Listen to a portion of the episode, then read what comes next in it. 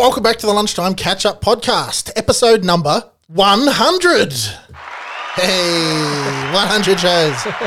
the Lunchtime Catch Up Podcast is two blokes who've known each other forever, who catch up most days in the Melbourne CBD pre COVID to talk everything Essendon Football Club. My name is Grant, and with me is Scott. Hello, everyone.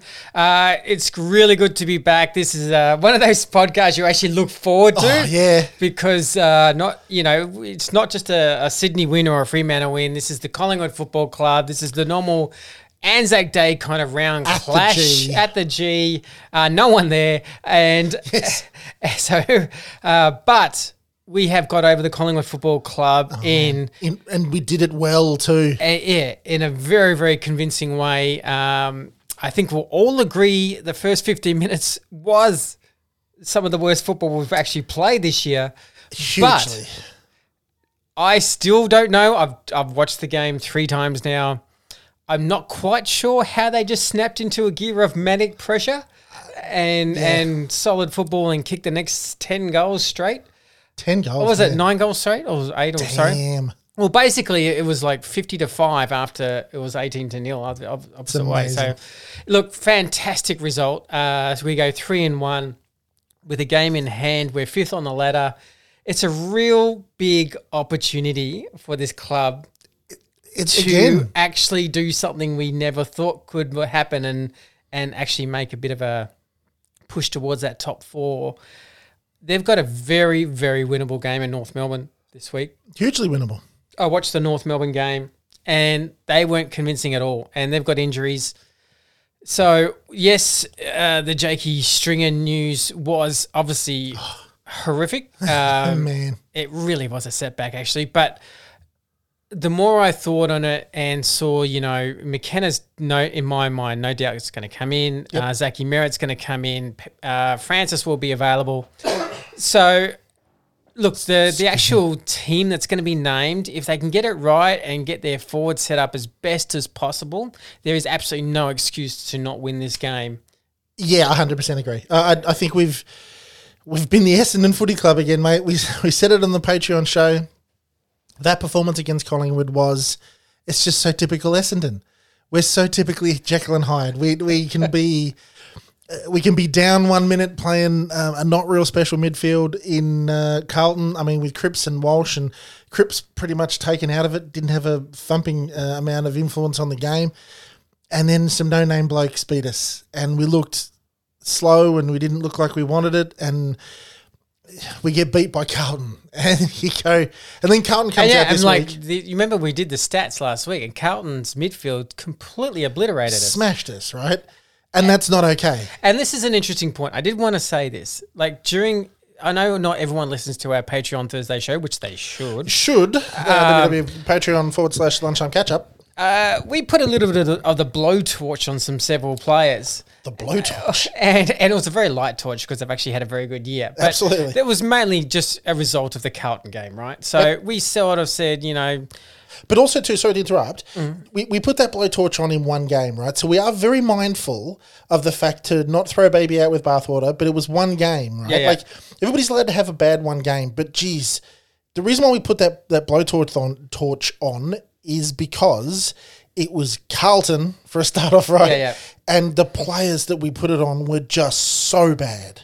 Yeah, yeah, that, uh, yeah. It was just we we kind of acknowledged that. Look, it's a one game thing, but we kind of said, you know, the hooker, Hurley, and Shield and McGrath uh, need to tell everyone that that was an anomaly, and get and you know really get back into some serious form and show up this week. Like, And to, the, to the talent look, that they and have. you could literally name all four guys in the votes if you wanted to. That's how good they were. So 100% agree. I'm wrapped. Uh, we'll talk. That they listen to us. Yeah, I'm look- wrapped that they that they listen to our blowtorch. We'll talk later, kind of more individual kind of performances. Uh, but yeah, our, our midfield was fantastic.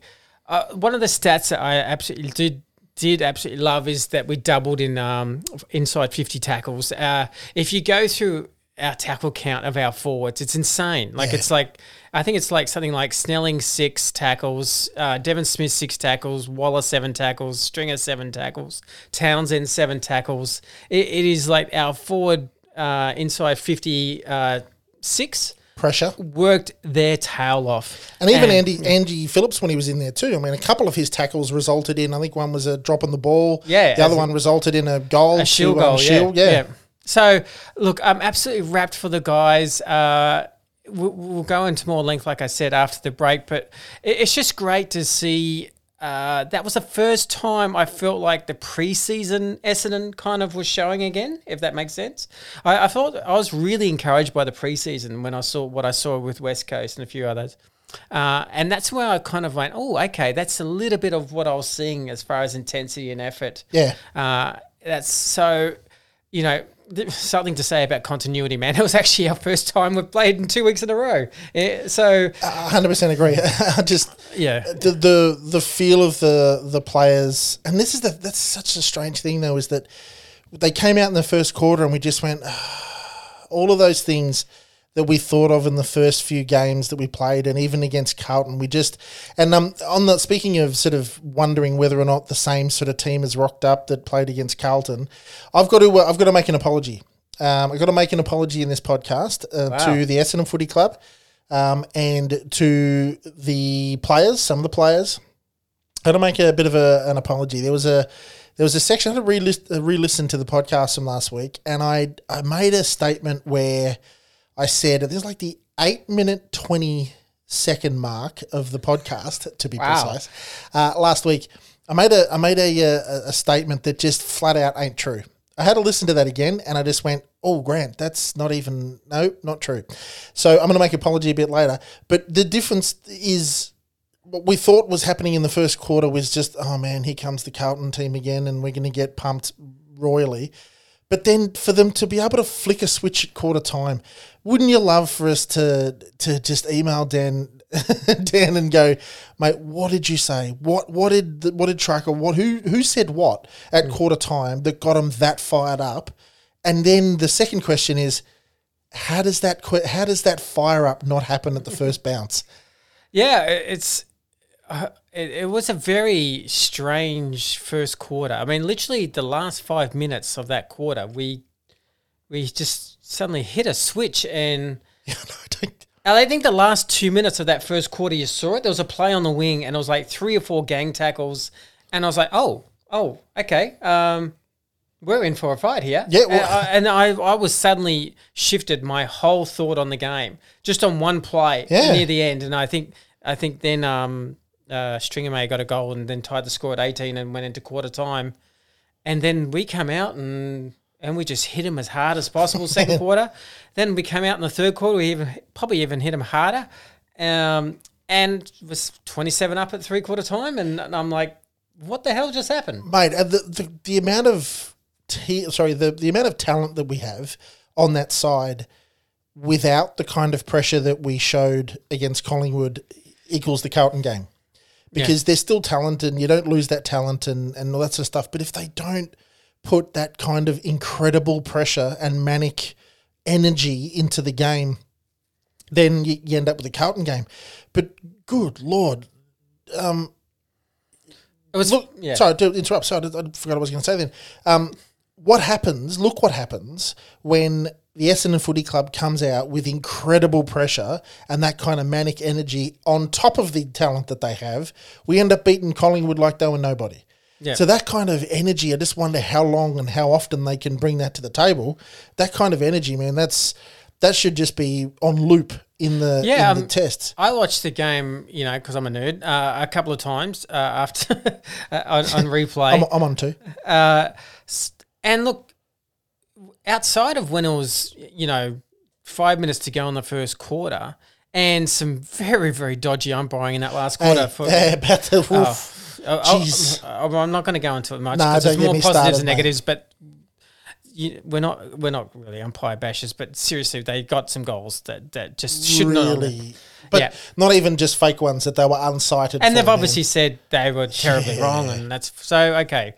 But in this, in probably a sixty-minute play or fifty-minute play, we've obliterated Collingwood. Like Mm. Absolutely, man. You know, from you think of five minutes to the first quarter to a couple of minutes into the last quarter, we've completely obliterated them. Yep. Uh, and you know, scoreboard would have been insane, like something like fifty or fifty odd to five, and like that's a really encouraging sign uh, Yeah. that we can put the foot down like that and just we did not let up. I was thought, you know, I was nervous coming out of half time. Absolutely. So I was just going, how you know, can they do it again? Like, can they keep?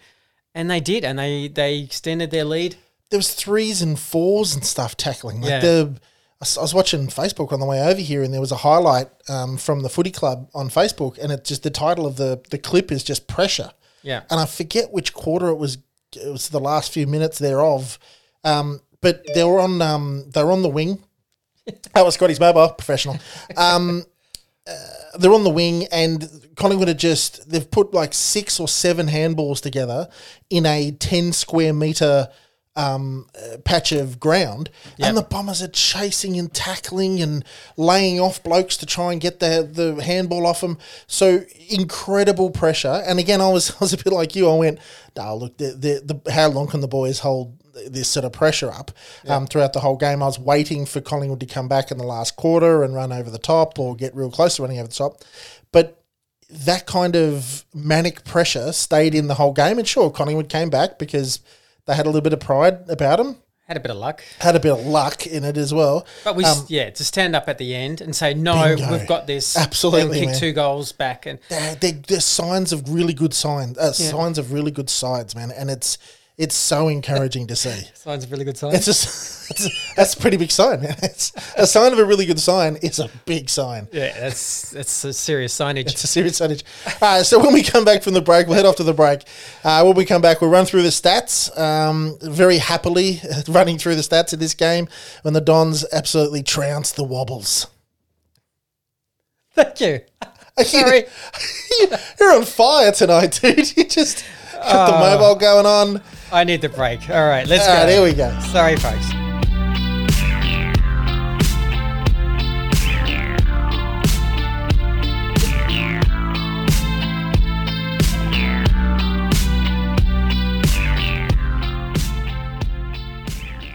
And welcome back to the Lunchtime Catch Up podcast. Now then, the stats, Scotty.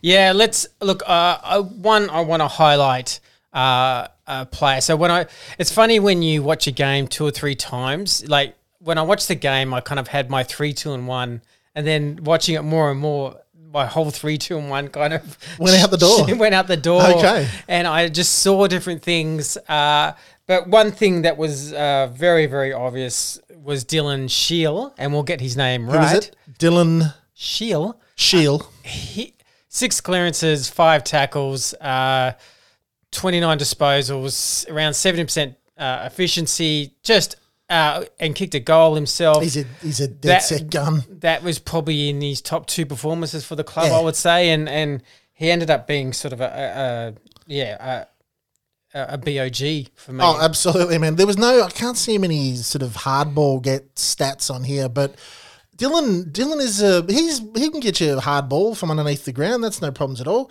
But he's very much that sort of outside midfielder who you handball it to, chucks on the jets and booms it inside 50. Yep. But I did notice him a few times on the bottom of packs getting handballs out.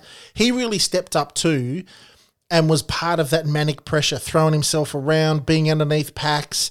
Very much sort of a Zach Merrett um, Yep. uh, role as well. So for him to actually to to get 29 and to be able to maintain that pressure throughout the whole game, I think it's pretty evident too because the next one down is um, Andy McGrath on 19. So that's that's a big step down. Yeah, and and just look at someone something I also noticed he had uh, seven score involvements and six inside fifties as well. So he, he's um he's majorly produced. And, and look, uh, I saw an interesting tweet today. Uh, now I hope I get this right, mate, but uh, I'm going to say Pat Lahulia, but that L- l- what now? I'll let you you read that at the top. Pat Pat Julia, Julia. we'll do our best. But yeah, Yeah. Uh, so he actually uh, sent out a tweet. He does a bit of stats. Um, so Dylan Shield now is first in the AF, AFL for average centre clearances, wow, third in the AFL for average clearances, and fourth in the AFL for average contested possessions. mate, that's that kid's worth two two first rounders. So he's having a big year. Like Yeah. uh, he is close to having nine Brownlow votes for me because he was best on ground against Fremantle. yeah, uh, close to Sydney and now Collingwood. So he's he's um he's having he's a bit of a smoky for a Brownlow if- Nice. if, you're wanting a bit of money. So yeah, it- he, he was fantastic. He was a, a real leader. Um, Yeah. he played tough.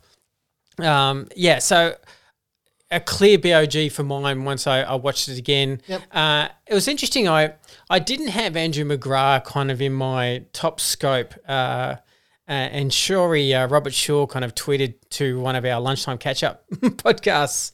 I, I did have a I did have a poll saying, you know, if there was an Anzac Day medal, you know, Yep. who, who out of these four would have won? And I actually didn't have McGrath in the four. Yep. Um, uh, and so Robert Shaw kind of threw back said actually McGrath like he clean hands, good good disposal, um, worked over Pendlebury, reduced Pendlebury to over only eight kicks in the Only game, so and reduced him just to obviously to a lot of handballs, which means he had no effectiveness yeah, yeah. to get their running game. And it's funny, like uh, when I looked at the game again, I went, "Gee, he's right here." See, funny how a bloke who's been around the AFL for his entire life knows what he's talking about. So yeah, so he obviously went up with my estimates again, and, they're the ones you love to be educated on. You go, yeah, that's that's No, a really that- good good insight. point. And look, Jordan Ridley, Jordan he, really sitting at three, man. he is he is having a, a Uh, there's breakout years and then there's Jordan Ridley years. So This kid is grabbing opportunities with both hands, man. And when I say both hands, I mean taking marks.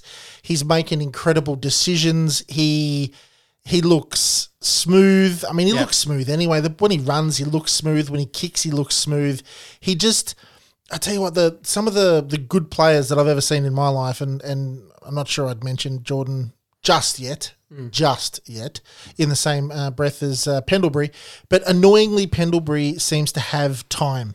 yeah, The good players seem to have time that not a lot of other people have. And whenever Jordan really touches the ball, I just think he understands the periphery of what's around him and he makes a good decision based on that. Yeah. I think if he need if he's hot and he needs to get a handball away, he does. But if he's he's if he's sort of got a half a step, he'll turn that half a step into a full step and a half Yeah. because he'll make a decision to turn left, turn right, and then he'll spot someone with one of the prettier um, left and right boots you've ever seen in your life. So Yeah. Jordan Ridley to be sitting at what eighteen possessions yeah, uh, at number three on the list. Um, how many marks did he take, Scotty? I'm half blind, can't see that. seven. Seven. So I mean, that's seven marks is fine. I saw him stood in front of a few packs where he just was a bit underneath the ball and just missed those overhead marks. Mm. Yeah, that and could have. he won't do that much again. No, that could have been ten marks from him. That's just a, a bit of bit more game time, and he'll read that. Yeah, but I mean, he he outmarked to go a number of times, and and just yeah. Oh, he yeah. So thanks for reminding me that he gave uh, Jordan DeGoey a big bar of Palmolive and said, "There you go, mate." Gave him a bath. Yeah. The million dollar bloke from Collingwood who didn't play like a buck ninety five, just quietly. Um, and Jordan Ridley gave him a bath. Now I tell you what, if you were putting rids on on DeGoey, you'd go, "Ooh." Rids, uh, DeGoey could be pretty explosive off the deck. I wonder if, I wonder if, beat him hands down, beat him in one on one comps. Yeah, when DeGoey went in the midfield, yeah, sure, he got his 10 handballs, and actually they're all pretty ineffective kind of handles. but then he went, a lot of the game, he went down to the forward line, and Ridley swapped over to pick him up, and he shut him out. He had no influence No idea. line. No idea. Um, And look, there's two players I want to mention, right? And they're the two towers down back, and, and we gave them a little bit of, you know, a little bit of slack and yeah, blowtorch. yeah, and you know what? So much so, it's funny because you mentioned about your apology, right? Uh, Yeah. about the this. This was mine because when I listened to the podcast back, I went, oh, you know, not that I felt like I was overly hard on him, but you know, but I was like, I love him so much. I went, oh no, I should have given Hooksy uh, one more week just to see where he's at because he's only just started, and uh, that that's just just me being transparent. You going, and uh, Hooksy and Hurley, No, uh, they again. were unbelievable. I, I, I actually oh, man. they only had really two tall marking forwards, which was Cox and Mihocek. Now Mihocek, I believe, He can go. He's a very, very, very good player. Yeah, he's all right. We discussed on Thursday. He was to me probably the best, uh, the mo- one of the most dangerous forwards. We had to stop. Hurley completely smothered him out of this game. Absolutely. Uh, with he the help of the midfield, with the Yeah. pressure of the midfield, it make Hurls, um, and speaking specifically about Mihocek, Mihocek's great on a lead. Collingwood look for him a lot. Yeah. And on the lead, and they use Cox as a as a sort of a backup dump sort of option into him. Hurls destroyed him because the midfield for Collingwood couldn't look up, turn, have enough time to run out to a wing and then hit Mihocek on a lead. It, Hurls was, and I agree with you that part of my um, apology involves those two blokes. Twin Towers were back. Yeah, yeah. was back. Hurls is back. Just incredible efforts. Well, if, if you combine Mihocek and Cox, right, it's they're they're combined. They've got uh, eleven possessions, one goal. You know, Yeah. that's that's that's a win right there. So Big they- time. yeah, they've. So uh, yeah, we've probably got similar regrets when we listened to our show. I've gone, no, I should have backed him in more because they're better than that. Yeah, So- absolutely, right. So uh, and look, yeah, you learn and you you learn and you move on. But Yep. uh, Sadi, Sadi's the next on the list. well, Sardi's Mr. Consistent, isn't he? Just he's Love uh, the bloke to death. yeah. Seriously, pay him anything. Don't care. Um, he has so a even if unique you need a ability. couple of bucks, give me Yeah. give me a call. he has that unique ability, Sadi, to uh, when you think there's no way he can he can impact a contest. I, I don't know how he does it, but A he, little flying fist comes in or something, or a little Yeah. a hand flicks out and he gets a steal or something. the closing speed is insane of his last two or three Yeah. meters on an opponent. But Wouldn't you love to be that quick? Remember when you were that quick? No, I don't actually. I don't remember that at I was all. never that quick. Scotty back in the day was like a little whippet. Um, but no, like Adam Saad is great. He's he's maturing as a player. Um, he he's he's where the club needs him to be more often Yeah. than not.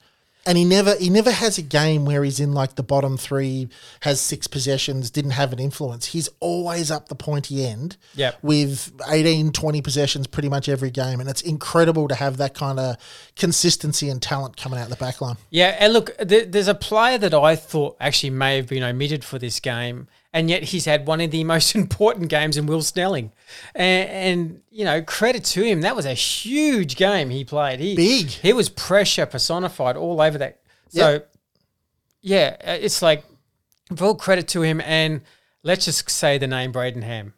Now, yeah. N- n- next, Now I'm going to next off the claim this one though. I may have got a few things wrong, but I said no. Give this kid one more go. I'm telling you, I've I seen him at training. He is much better than the Carlton game. He will show people, and that's the Brayden Ham I've seen at training. I tell you what, mate, he doesn't. From what I've seen of him, and he's got a good uh, big left boot. We know that, and that's good of him. But you know what? I've know, maybe I might be right, wrong. I'm not sure. But he's what 52 kilos ringing wet. Like he's seriously, he's a, a real thin little kid. But he's not trying to burst through packs and take on defenders and stuff. Brayden is playing smart for his size and his experience. In that he's his skill level is clearly there. He knows what he's doing. But when I've been watching him and I watched him on the replays and the like, again, another guy, a bit like Ridley, who makes good decisions when he gets the ball. If he if he knows he's got a meter or two, he'll take some time. He'll turn onto that big beautiful left boot and and put uh, his um, foot into it. But if he needs to get rid of it quick, he can. I've seen him make a couple of good decisions when he was about to get tackled, jumping inside a bloke, getting a good handball away. Yeah. Just making good AFL decisions, not looking like a kid that's played what four games or six games, or however many he's played. Something so like. Yeah, yeah, he's got a great turn of speed. I I did like a couple of plays how yeah, when he got some space, he did he did you know he did grab it and he says, "All right, I'm going to tuck the ball under the arm and and get us you know get us up the field a bit." So he was he, yeah he was super impressive and, and like you just sense this kid's going to be a long term kind of prospect if that's how he's good at this age. Then I like I really like the way he's going to body's going to fill out and be on that wing and be a very very dangerous player for us. Absolutely, man. I think that's a that's a damn good selection, a damn Yeah. good um, pick by um, uh, the Dodoro. Um, I think just the the decision to keep playing him and for him to be making decent decisions um, is a really good um, is a really good sign for that kid. I'm very impressed. So let's talk about Francis's twin. Francis's twin. Has anybody ever seen them in the same room at the same time? Like, I need to get into training and see if you can get Andy Phillips and Aaron Francis within five meters of each other. Because wow, it's like it's very, very funny. Yeah, look, Andrew Phillips is that was a sensational game, and, and look, let's talk about two things. Uh, and I'll be very honest. Grundy still played a good game, right? Obviously, the stats suggest that he had 20 disposals, had plenty of tap outs, uh, had six clearances. So we're not denying that, and we're not saying like, oh, Phillips beat his butt and smashed him. That, but Even though he did. No, just kidding. but Phillips uh, was really good at jumping early into Grundy and making his taps totally ineffective to Absolutely. where almost where our midfield could read it instead of theirs. And one really cool stat is, you know, we've scored 63 points. 45 of those points came out of stoppages. So Phillips in whether it's physicality or or tactical has has helped us get our hands on the ball, uh, and that's got to be acknowledged. And his pressure around the ground was sensational. He did a lot of he did a lot of things that weren't stats. So there was like four or five little knock-ons along the ground, or or, or just to a, an opponent. pressure acts. Like Yeah, he yeah. threw himself at somebody. Maybe he didn't get the tackle. Maybe he didn't really get that key stat. But he was when it, when the ball hit the ground from a ball up or something like that. Because Grundy didn't get a particularly beautiful um, tap out. He didn't just sort of fall to the ground and sort of pick himself up and look for the next contest. He was trying to tackle guys. He was he's he was watching the ball when it hit the ground. I'm going to give um, Andy Phillips a bit of credit here. I reckon because what's the number one thing high flying, um, jumping ruckman like um, Grundy and Naitanui and those guys like to do.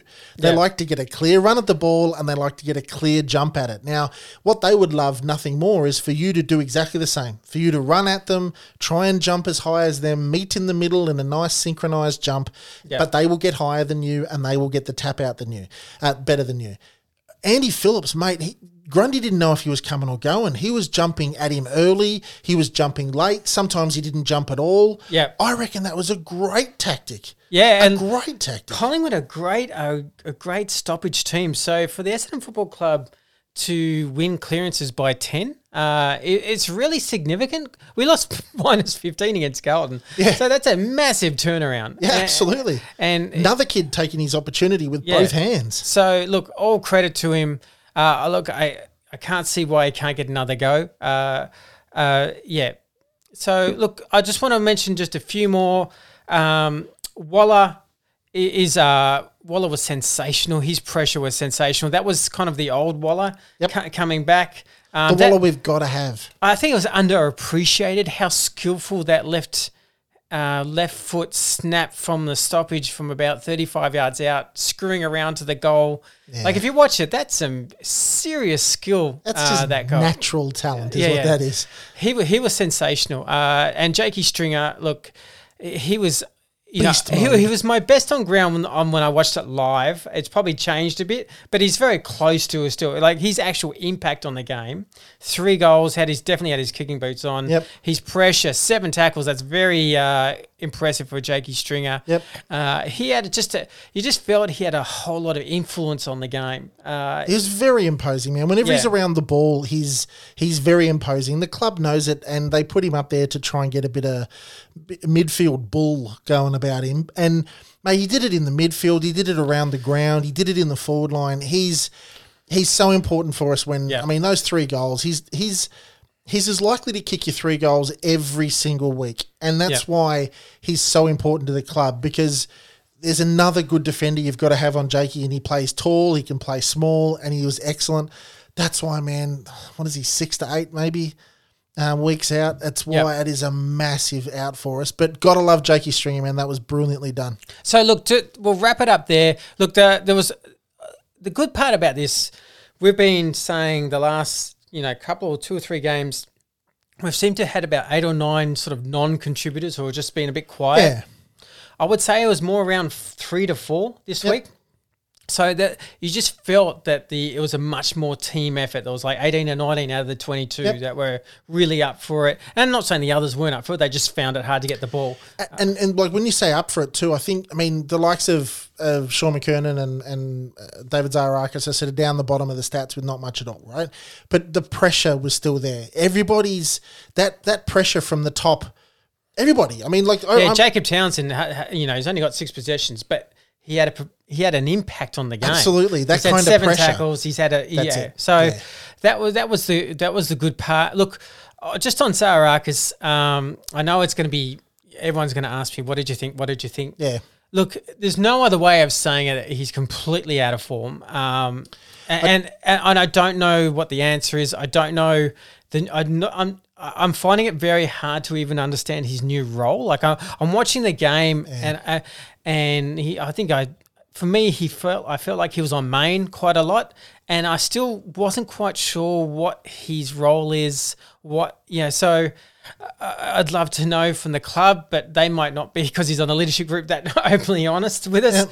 But look, at some point, um, something's going to give. Yeah, like that's, uh, and that's with all respect because I know this guy is a massive Essendon man and very, very well liked at the club. So I, I, I want to say that with respect, but the just the fact is we've, we're four games two, in. two possessions and Yeah, four yeah. possessions last week and stuff like that. I, I want to put him in the same as group as Belly, right? Mm. Bloke has thrown his body at everybody for the Essendon Football Club his entire life, right? And he is still a required player at this club, right? Belly, along with David Zaharakis, two two absolute legends of the club. There will be paintings of them up hanging up in the um uh, in the hangar at some stage in their career. Um, brilliant players, but you've got to look at it and go, look, Tommy, mate, Andy Phillips completely outperformed you. Like last week, Belly looked a bit slow, right? And if he's being managed out this week against Grundy, it was a great idea to let the young kid, or not he's young, but let the, the kid with boundless energy um, run up and have a crack at Grundy. If we're putting David Zaharakis in a role that is resulting in two possessions, then wow, Woosha, if you're listening, mate, we'd love to know what the opposition Blake he was playing on did and what or what he didn't do, because at the moment, all we see from David Zaharakis is two possessions and four possessions and stuff. Now, with the utmost respect for those two players, Yep. you can't keep doing that. Even if you're a senior player like they are, you cannot keep doing that, right? So there might need to be a period of time for David in uh, and to give a, a kid a go and get David, I don't know, to better understand his role or to do something else. Come back in a couple of weeks and maybe have a have a crack at the game then. But I'm I'm on the we, we can't have blokes sort of uh, giving us two possessions and four possessions and stuff when we've got kids that we could bring in there. Well, the, the, the here's the here's the dead set fact. Merrett's going to come in, McKernan's going to come in, and Francis, I would say, is a seventy percent chance of coming in. Yep. Uh, so that's three straight away. And you go look at this last week's game, yeah, and two of them are, are runners. You know, one's a midfielder, but one's a runner. Yep. Um, and Fantasia tried to plug in McKernan's role, right? Yeah. But you can already tell Woosha said, okay, with our with Stringer injured, we need Fantasia forward. So I can see McKenna obviously being the natural Easy. coming in, Yep. Fantasia going forward, Merrett coming in, and then you've got to say, you know, what comes out. And, and Zaka would be have to be in the conversation. Has to be. Has to be in the conversation. With all due respect for the man and Yeah. the way he's done. It's very hard, isn't it? Because we're, such passionate Essendon people. We just got to say on performance alone. That's this has it. nothing to do with character or anything like that. It's a professional game. Great Essendon men. Yeah, it's a professional game. You've got to you've got to look at it. So what we'll do is we'll go to the break. Um, what are we going to come back with after the break? Yeah, so our good man Neil, uh, and if you're a Bomber Blitz man, Knackers, uh, our training guru. So he's going to come in after the break and give us a report of what he's seeing. So uh, should be pretty interesting. Yep, we'll see after the break.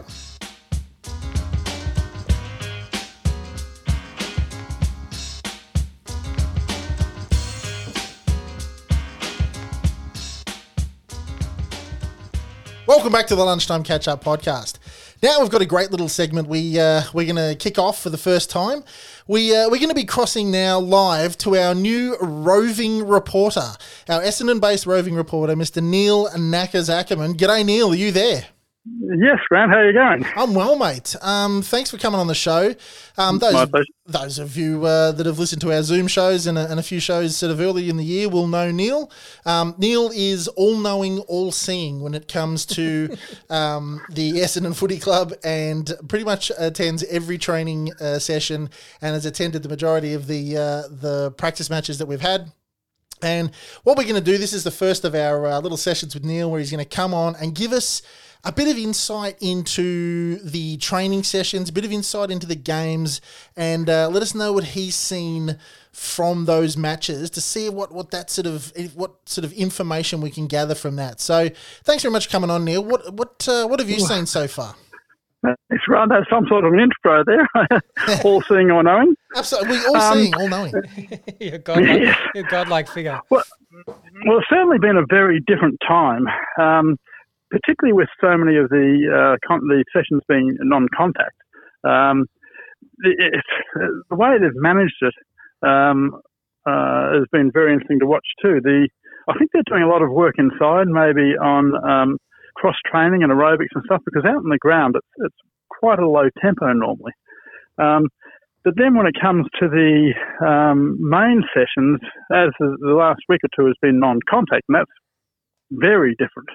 Um, when they they've tried to uh, still uh, integrate a, a match practice section, but um, they can't tackle, they can't spoil.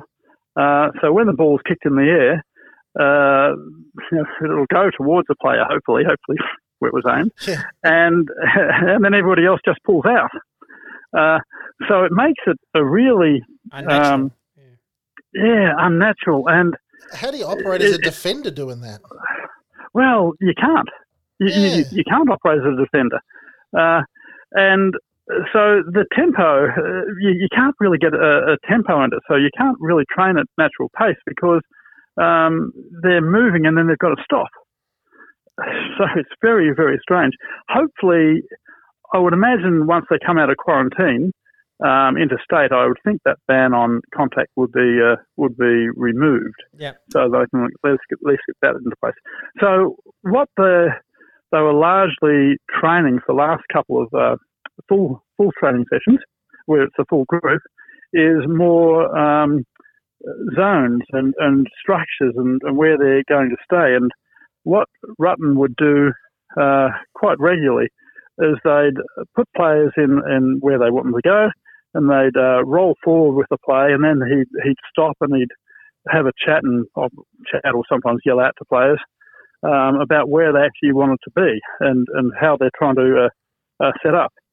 Because I think that's this year, as you would have noticed, the there's been such a big emphasis on the way teams struct, uh, set up, particularly defensively.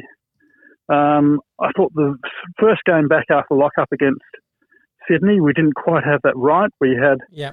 uh, we had a good deep zone, um, but then we weren't really pushing up to Sydney uh, when they were coming out of the back line. Yep. So they got a lot of free balls, and then across the midfield we were trying to contain them. Um, and against Carlton, it went the uh, went they didn't quite have it right either, um, and we just kept on bombing it into the forward line Yeah. quite a lot. Uh, So, so you know that, what? Neil, does that? I mean, when you when you look at those two games, Sydney and Carlton, and the way that we, like you said, we didn't push up and we didn't do those sort of things, is that? Do you reckon it's learning, or is that just sort of forgetting or being under too much pressure? Because it's not what's being taught um, at Tullamarine. So, what, are we just sort of Well, I- reverting back to bad habits? I think there's two. There's a couple of aspects to it. One is that uh, you can train and teach the players to set up how you want them to set up. But the it's like the old uh, Mike Tyson story. Everyone's got a plan until they get hit in the Oh, face. smacked in the mouth. yeah. Um, and and you're uh, so you're coming out against another team which will uh, which will move the ball different offensively and defensively, and uh, so you have to adjust to that. And I think there was a period of adjustment. Yeah. And I think uh, uh, against Collingwood, we were well, we just couldn't get our hands on the ball, on the ball for the first 15 minutes, and we're all out of uh, we're all over the place. But I think after that, they the structures are fantastic Yeah. the I think also because uh, the players have had very little opportunity to practice at full pace, um, that means that you're you don't get to trust yourself. You don't have, have to. You're not getting to really implement what you want to do at training. So when when it comes to uh, the actual game day, you're not quite as sure of yourself. So you you, you be a, you're a little bit less um, aggressive with your um, kicks and transitions as it is. And I think that was one of the things they learned to trust themselves a little bit more in. Yep. Into um, uh, because most of our goals in, in all the games really have been off um, um, fast breaks. We haven't had that many where we've locked in the forward line and uh, and had uh, repeat entries. Yeah. It's more been uh, when we've moved the ball well, and that's what they that's what I can see they're trying to implement at training, and I think they they did start to get that a little bit more, and work particularly against Collingwood. Help, help, mind you, by the fact that um, it was wet, and Collingwood's game was all about high possession, high intensity, Yeah. um, which is very hard to do in the wet anyway. So, Mm. and I thought every time it rained, we looked better, and every when it ever started to get dry, we didn't look as good. but um, but no, I think they're I think they're gradually coming together uh, better as a group. Um, helps to have someone like Ridley who's come on leaps of bounds. Yeah, He's he's the the biggest for us. Uh, the Yeah. the the way he's not making any mistakes, his disposal efficiency, and how calm he looks like uh, down back. Yeah. Well, he's virtually become the quarterback now, Yeah, as I'm sure sure you've Yeah. noticed. Yep. Um, the, they uh, they often try and get the ball into his hands because he just makes such a not only good decisions, but his uh, execution is, is as good as anybody in the team as well. Yep. And for a 12 to 13 game player, it's quite extraordinary. Can I? Um, I mean, go on. So I was going to say, uh, I hope I didn't sort of uh, cut you off there. Um, I, Huh? I was going to ask, from your point of view at training, how are you reading uh, Truck and Caracella to what you've known of the past of Woosha? What what's so what's different than you see about Rutten, I guess, as a as a coach, but also what is Caracella are you finding bringing to the table? Um, well, the first thing the first thing I'd like to say about any of that is that uh, I hear a lot of people saying that looking forward to the time when when uh, Truck and Caracella take over. Well, they have taken over. They're they're the coach and the assistant coach. Um, uh, they uh, they're in charge on match day. They're in charge in, in training, and I'm sure it's it's their plans that are being implemented. And really, Woosh's role now is is sort of, sort of like the Bomber Thompson role under Hird. He's really sort of an overseer, Yeah. um, as well as taking uh, some of the media commitments, which uh, is probably uh, Rutten, I'd imagine, is very grateful for that he can sort of ease into that because that's a quite a large part of the job these days. Um, but I think uh, it's a lot more, in answer to your question, it's a lot more of a hands-on situation. Um, he's he's very much into stopping a play and and uh, discussing what what they've done right and what they've done wrong and and how they want to go about it at the time, rather than um, what would happen more under uh, Worsfold was they would have a uh, they'd have a 15 minute session and they'd all come together and they have a chat about it. Whereas I think um, which is uh, I wrote about uh, Rutten when he first came on the year before um, as an assistant coach, and I uh, quite often was very close to the uh, to him instructing a group on the near, the boundary line, which is particularly with a lot of defenders. And he's a uh, he's an exceptionally good one-on-one coach. His um.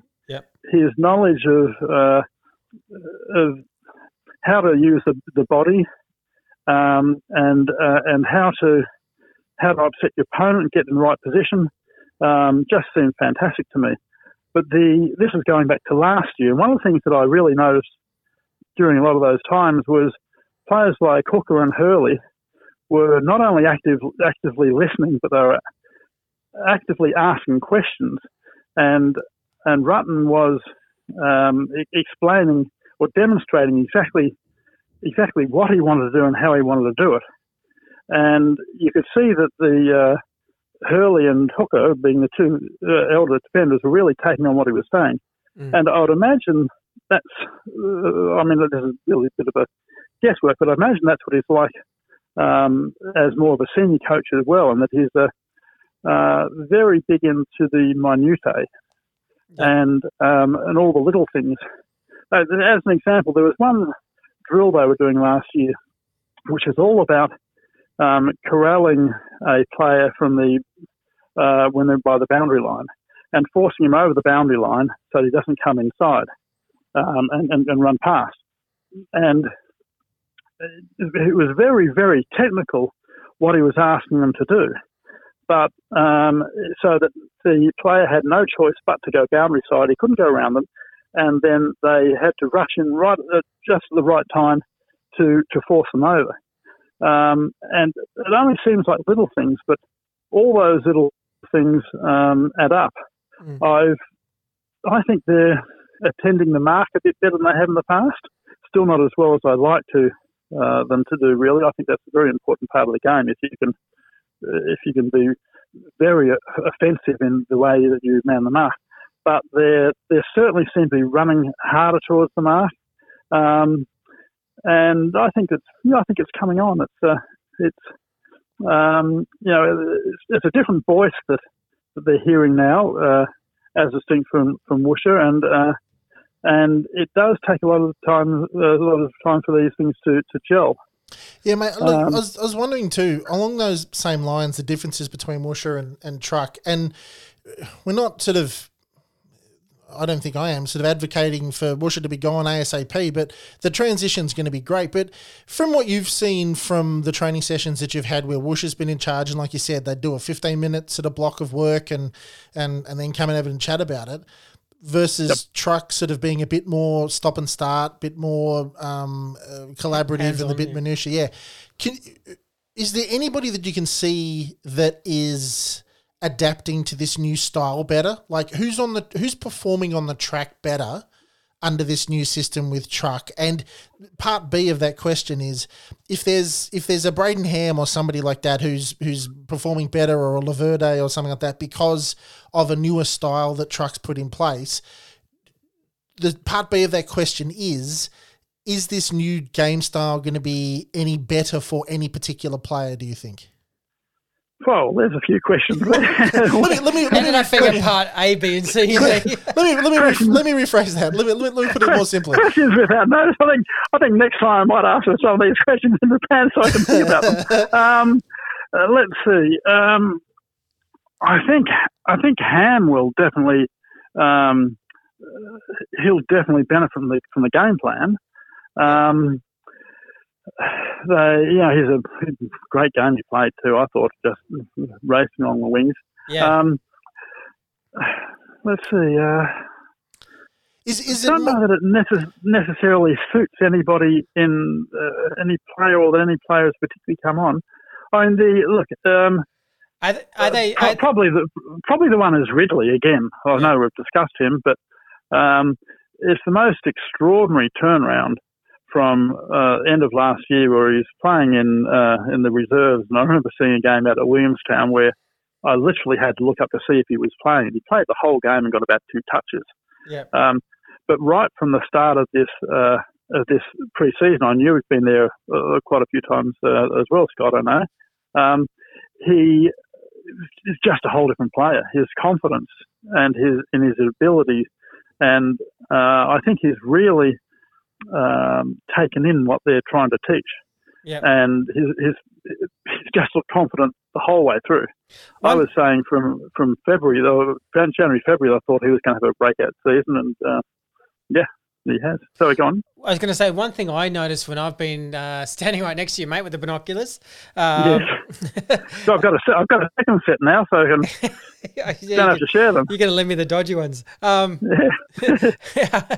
and one thing I did notice for me, and I just wanted to get your opinion on this because you've seen a lot more sessions. One thing I saw, and, and this is probably leading into Joe Daniher a little bit, but as a group, the the I know this is going to sound like really weird, but just the genuine happiness of the group. They they yes. look like they're really tight, and they just like I what I noticed was just a lot of laughing, a lot of joking, and a lot of Um, and, and, look, and that kind of leads me into Joe. You can talk about the group, but Yep. one thing I did notice, you know, I had seen Joe Daniher previously, and it was kind of evident he wasn't enjoying his footy. And it's, Yep. it's not even close now to the Joe Daniher I saw, and I thought you could share a bit on that. Yep. Well, I think the part of the Joe story is, is also part of the group as a whole. And, and um, again, I know we've just about everything seems to be copying Richmond, but Richmond have um spent a lot of time trying to make their players happy, even to the point where before the ground they go on and somebody tell a joke and just to lighten the, lighten the mood. Um, at nearly every session, there's uh, they they have some drills to break it up where it's something they can enjoy and, and, and have a laugh about, um, whether it's uh, playing a, a, with a frisbee or or one of those um, um, torpedo-y type the um, Nerf kind throw, of things. throwing yeah. balls, yeah. Um, some soccer games, um, and you'll have seen online um, some of the uh, video of the footage, which are um, where they're where they're playing uh, like keepings off games, and it's a competition, and and they're, they're always trying to do little things. It's, it's stuff that they can they have a laugh at the end of, so it's Yep. not all just serious training. And so I think, and that the whole group in general seems to be happier, and Joe in particular um, seems to be a lot happier. I think it's also because he can see the end in sight, but um, you'll see him in a lot of the videos on the club site, and he's laughing and joking and, and carrying on, and and that's sort of the attitude that uh, that he's um, displays uh, out on the ground too. I mean, sometimes he walks quite close to the fence and has a bit of a chat with us and everything, and he just seems to be in a good space. Does he look? Does he look particularly like fit? I mean, I know he's he's spent a lot of time on his body, obviously. Um, does he look sort of the same Joe kind of fit, or does he look a little sort of more ripped or otherwise? Well, he, he he's had a couple of transitions. At the at the start of the year before the lockdown, he looked like he'd put on quite a lot of bulk, Mm, and then um, when we came back, he looked like he'd dropped five or six k's. okay. Um, the uh, his upper body, and and uh, since then, the last two or three weeks, he seems to have put a bit a little bit more of that on again. So uh, he Well- definitely did drop some weight, I'm sure, from early in the year. The year. Um, but uh, yeah, it's looking yeah, it's looking good. But the main thing is, uh, uh, look, he's, also been quite well documented that he moved to Da- Daylesford, so a, a new place out of the out of the city and out of the spotlight. Um, he, you know, I don't know him personally, but he just seems to be enjoying his life a lot more. I wouldn't be in the That's least excellent. surprised if he stays on after this. Yeah, and look, So I was going to say, just uh, I've only got about three or four minutes left, but it's important to note to our listeners too that what we're both seeing, um, Neil, is he's completing eighty to ninety percent of all training sessions the last two or three weeks. Yep. Yep. He uh, um, in the last uh, in the last week. Um, uh, let's see. uh, So Joe was doing virtually everything. He was doing lateral movements. He was doing running. He was doing a lot of the training. But the only thing he wasn't doing was tackling drills, um, which obviously put a little bit more pressure on. He, uh, uh, I'd imagine that would happen in the next week or so. Yeah, The one that yeah, he's the been cleared for it next week. Was, yeah, the one that's even closer was Scott Draper, Yep. who uh, On that subject, we're Um, going to ask you that up next. Um, how do have you all seen right. Scotty? Yes, I even saw him at um, Bunnings a few months back. Look at good there did too. yeah, ran into him with uh, with uh, Begley and uh, somebody else. Um, Nice. He's looking he's looking really good. Oh, look, I've uh, I've been a big rapper. As a lot a lot of the people that have gone to seen the reserves in the past have had really big raps on him, and I'm I've got as big a raps as anybody. Um, he's uh, just a big, solid guy. Great, great tap work. Uh, just reminds me of Grundy in a lot of the ways, in that he, where he uh, once the, he continues on after the context and sort of bought his, bought his way through. Having said that, I'm sure you've talked about in the first segment uh, our latest ruckman that has come on the scene, and uh, he might be a little bit hard to displace. It was a fantastic game there. Um, but I would certainly expect uh, Draper to start playing in the next few weeks. Uh, uh, they had him listed on the club side as one week, and that wouldn't surprise me. Um, and I think, uh, mind you, it's going to be so hard to get match practice in Yeah, Like that's the only thing I worry about. How do you? I mean, if, if Andy Phillips is, I reckon he's earned another game just quietly. But um, how do Oh, you? absolutely. But I mean, with all I of that talent that we've got, in, I, I think he's earned. I think he's earned another year or two on his contract. yeah, absolutely. But I mean, with all the talent that um, Andy's got, and uh, sorry, that Scott's got, how do you how do you leave him instead of sitting there if he's right? Well, look, the thing is, um, I, I managed to see a bit of the practice match at the MCG through the. I could only see about fifty percent of the ground from Yep. outside, but I did see a bit of it, and uh, it was twelve. What was it? Fourteen aside, and just really fast moving and virtually no contact, hardly any contests. Uh, so it's you know for a ruckman who they're trying to get work into, and, and uh, it's going to be a very difficult thing. Mm, I don't know how they quite get them, get them up to speed. I mean, everyone is going to have the same problem. It's not just us, but No. particularly someone coming back from injury who you'd like to see how he goes in contested situations, in pack marking and and, and around the ground throw-ins. Because I don't think there was even any throw-ins around the ground. No. wow. Um, I can't, there might, might have been, but I can't recall it. I think the pose must, might have just kept on, uh, might, might have been given free kicks or something because there weren't boundary umpires. There's only just one central umpire and a couple of goal umpires. No, well, so long as Um, as long as Scotty's looking good and he looks pretty much cherry ripe, I reckon they'll, like you said, they'll have to they'll bring him in somehow. Because you got to, I mean, he's we've, we've probably paying him a couple of bucks now because thanks to St Kilda, but um, Yeah. he, we've got to get the bloke into the side. Well, I wouldn't be surprised. Uh, before he did his, uh, before last preseason, uh, he did a lot of work uh, forward, as in a lot of guys, big guys did, and he looked as good as anybody. Mm. I thought, uh, plucking a mark. This is when Joe wasn't fit, mind you. Yeah, Yeah. Uh, but but he was he was the guy. I wouldn't be that surprised if they brought him in uh, as, as they played two ruckmen, yeah, Phillips and, and having Draper forward, particularly with Stringer out for the time being. If if if he gets back before Joe, which I think he probably would, they might put him in there, give him a go, and see how he goes. that's not a bad yeah, you idea. can take a mark. So Yeah. a, look, Yeah, Um, exactly. a massive thank you, Neil, for joining us. Yeah, Uh, absolutely. My pleasure. It's good to have you back. Uh, I'm sure we'll catch up with you in the next month. We'll try uh, welcome listeners to any suggestions. We'll try and think of a uh, a segment theme name because uh, Yes, uh, Neil, Neil's observations wasn't very exciting, was it? So, no, it's not. Something, something like that. Yeah, well, we'll, we'll get you some theme music and stuff. It'll be great. Yeah, uh, my, my my observations of training happening two thousand kilometres away. yeah, Yeah, exactly. That's gonna be that's gonna be interesting. yes. That's right. We'll see, we'll see if we can fly you up there. Yeah, so if, if, if anyone's got any suggestions for the uh, for Neil's show, like a "Oops, Snaggers did it again" or kind of thing, you know, uh, Let us know. let us know. No worries. Thanks, Um, No, mate. it's been great. Thank you very much for your talk to you time. again. All the best, No mate. worries. Catch up. Thanks a lot. Bye.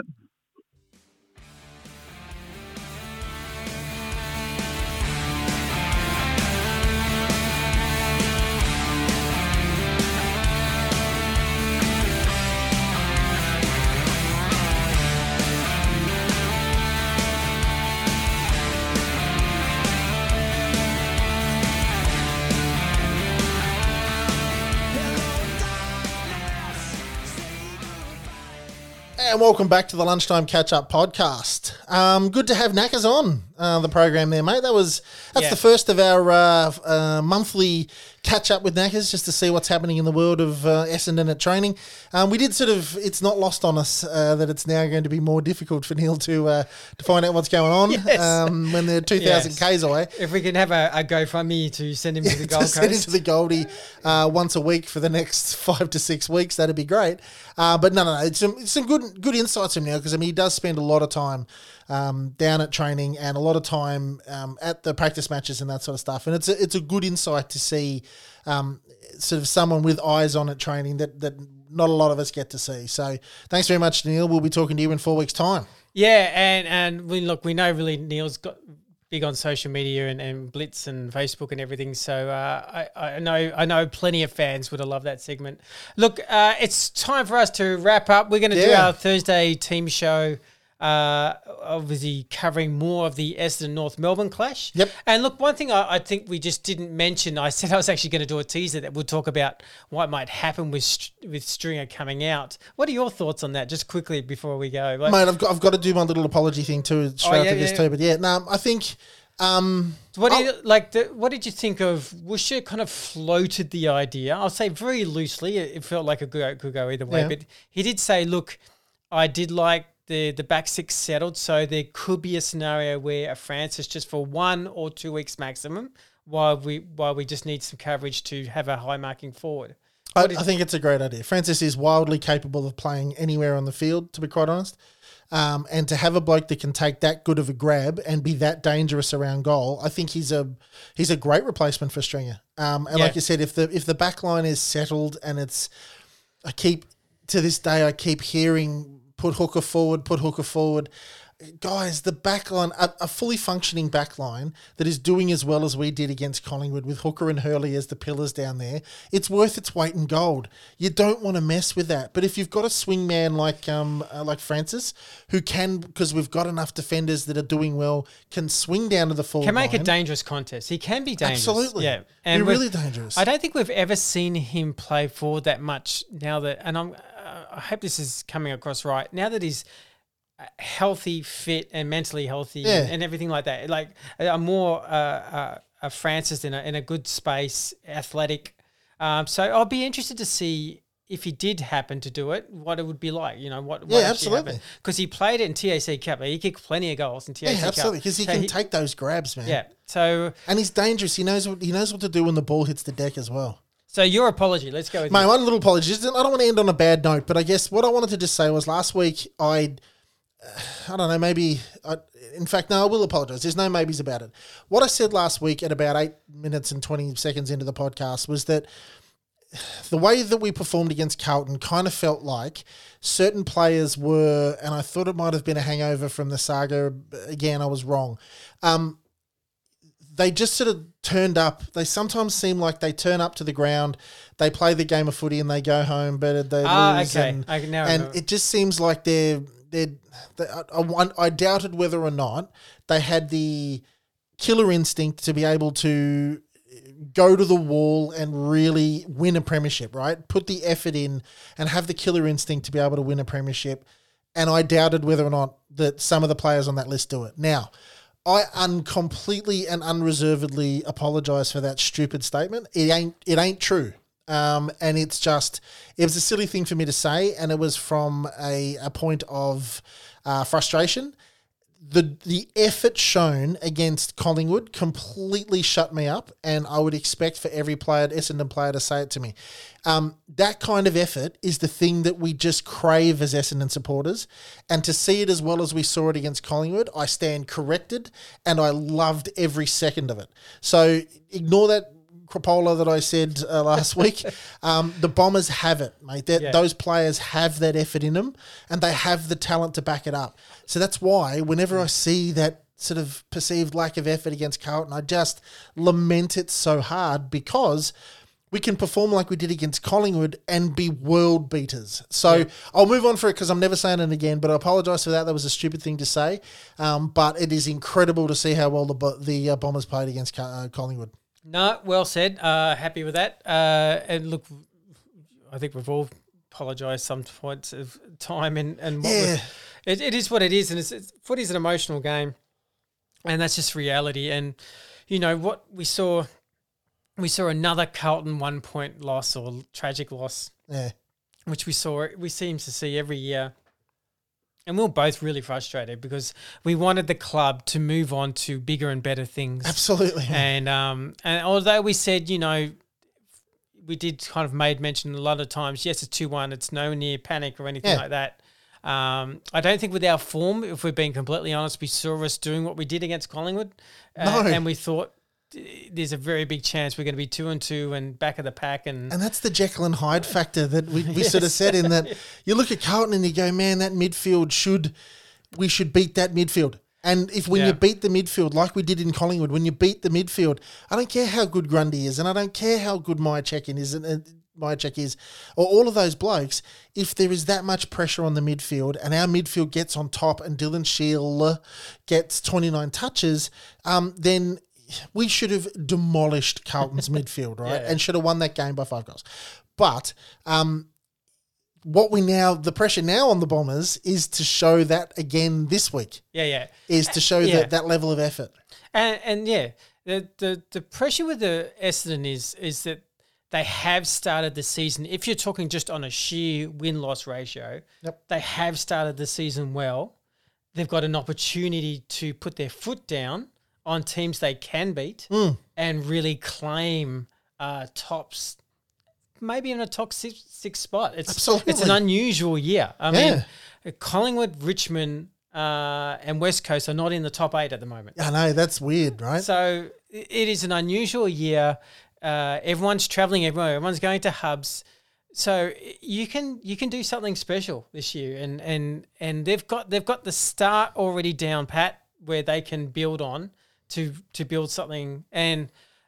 Big clash. This is again a big clash with North Melbourne. They're, they all Essendon's going to be heavy favourites for Yep. this game. Yeah. And that's the interesting part about where is Hes- Essendon's head at?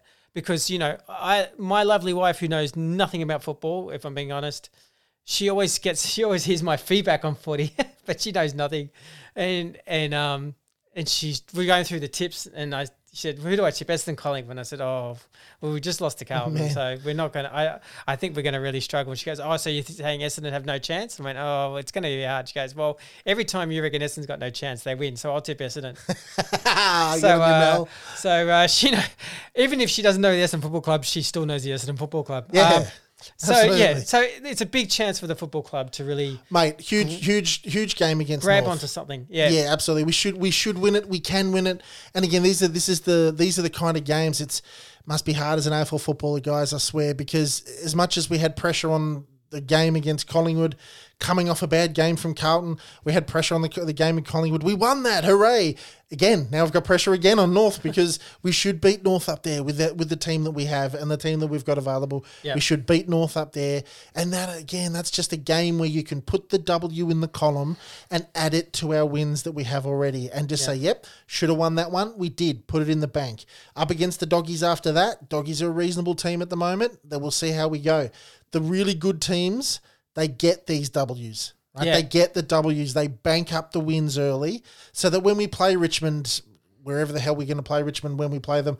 Um, it's going to be if we drop that one, then again, that's it's not a massive deal. Yeah. So yeah, massive massive game for the for the boys this weekend. Look, just to, as we're wrapping things up, uh, can I just say f on behalf of myself and Grant uh, how humbled and appreciative we are of the support we've got for this Patreon uh, shows. It, it, it, people, so many more people listening than they've ever before.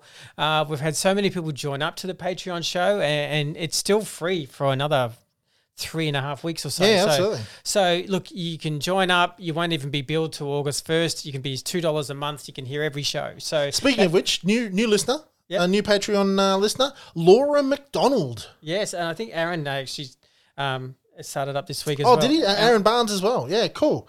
Um, Aaron Barnes, Laura McDonald, thank you very much for joining up to the Patreon. Um, you guys will get, like you said, three weeks. Uh, the next three weeks, we're just putting it out there for free. Um, you won't get billed. At the end of that, it's as it's as little as two bucks, and it really helps us out with um, with new gear. Um, we had the we've got the new RODECaster five thousand and, and that sort of stuff where we would really like to be able to replace the old. Uh, the Mac that's um, that I think came off the Ark.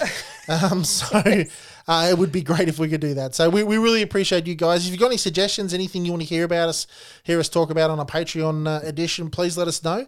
Um, but again, the, the the uptake from the Patreon sites has been great. We we really enjoyed doing them. There'll be another one on this Thursday. Yeah, look, I actually should read out some of the names because I just realised from our Thursday show we've had almost close to seven or eight new people. So, uh, quick shout out: Cam Grinham, Jonathan, Cameron Riley, James Muscat, Clinton, and we obviously mentioned Aaron Baines. Aaron Barnes and Laura McDonald. Thank you so much for joining, joining the girls. shows. Uh, hope I think people like our feedback on our Patreon shows. It is a bit lighter, a bit more looser, but I think we like it, and I think the audience is liking it. Uh, we're going to do some some fun things on those Patreon shows. Our Thursday weekly show is always going to be that's a, always a regular. Any then th- there's going to be some few offbeat stuff and Hmm. and any emergency news or anything like that. We'll quickly get on the microphones and Yeah, and especially discuss. especially for our, some of our um, our higher tier uh, Patreon listeners too. There's uh, we want to get you guys on. We want to give you a call um, just to, to get you, and you can be on the show if you want. Um, so those guys and girls that have bought those higher um, uh, Patreon uh, memberships, we really appreciate you guys in a massive way, and we are going to uh, be in touch with you guys very soon. See if you want to come on the program, or we can do a Zoom show with you, or something like that, um, to see if we can uh, give you the support for giving us that uh, higher tier membership. So we really appreciate that. yeah. So you can catch us on the socials. Uh, you're the expert at the socials. My Lunchtime Catch Up Podcast, Facebook, um, uh, Lunchtime, YouTube. YouTube. Yeah, we're on YouTube, Lunchtime Catch Up Podcast. Um, Twitter, couldn't get the Lunchtime Catch Up Podcast, so we went with the, what is it? Lunch catch up. The. Lunch Catch Up. Yeah, I've said that a hundred, a hundred times. I've said that myself. That couldn't get the Lunchtime Catch Up podcast, so we went with the Lunch Catch Up. Um, Instagram Lunchtime Catch Up podcast, and um, uh, yeah, you can see us on Spotify, um, see us even or hear us um, on Spotify, SoundCloud, iTunes. So check us out on those. Do the whole like and subscribe thing. It, it does really help us out. Um, we appreciate those that do that too. So Yeah. So thank you, everyone. Awesome uh, week. Awesome win by the Bombers. Uh, I think everyone's happy, uh, no matter what. happy weekend, man. Uh, a bit unusual now because we're actually not going to get much information from our from all our fan kind of sites and all our gossip sites, and because all the boys are uh, away from it sounds like almost for a month in in Gold Coast. But we wish them all the well. Yeah. Uh, hopefully we can uh, continue on our little win fest and and we can give these positive shows again. So I, Yeah, absolutely, I'm kind of liking the vibe of these shows. I know, right? I like coming in happy. So look, thank you so much for supporting the show. Yeah, absolutely. We will uh, we will talk to you guys very soon. We'll do a Thursday Patreon show, and then hopefully the next show will be another win over the uh, the Kangas. All right. Thanks, guys. Go Bombers. See you next week.